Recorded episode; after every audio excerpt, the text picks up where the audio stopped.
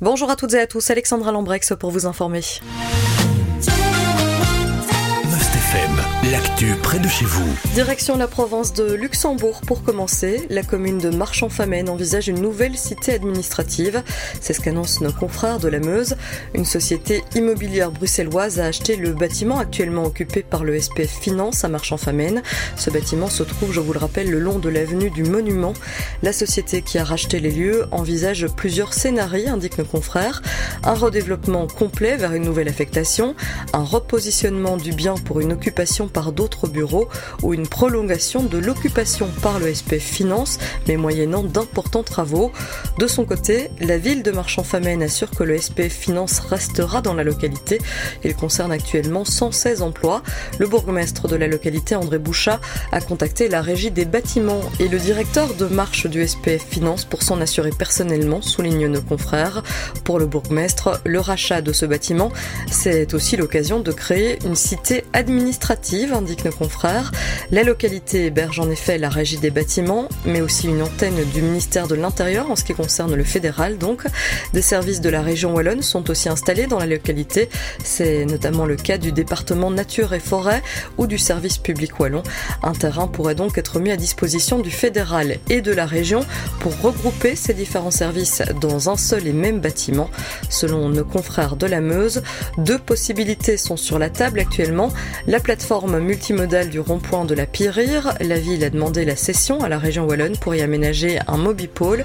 Le site fait 25 000 mètres carrés ou un terrain en contrebas du commissariat de police et qui appartient à la ville.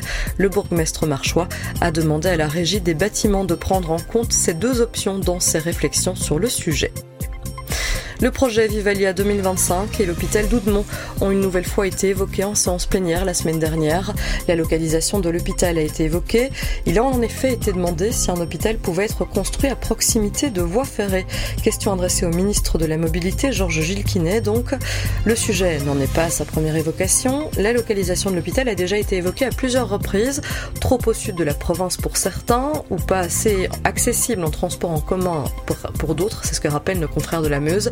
Selon les porteurs du projet, le règlement européen ne permet pas l'installation d'un site hospitalier à proximité des voies ferrées, plus précisément à moins de 200 mètres d'une voie ferrée où des marchandises dangereuses pourraient être transportées, soulignent nos confrères.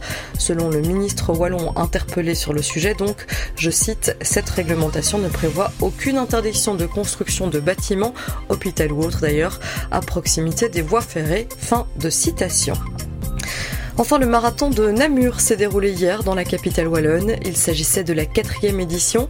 Plus de 450 000 coureurs ont pris part à ce marathon et ses annexes, à savoir un semi-marathon ainsi qu'un 10 km au profit de l'association Kick Cancer.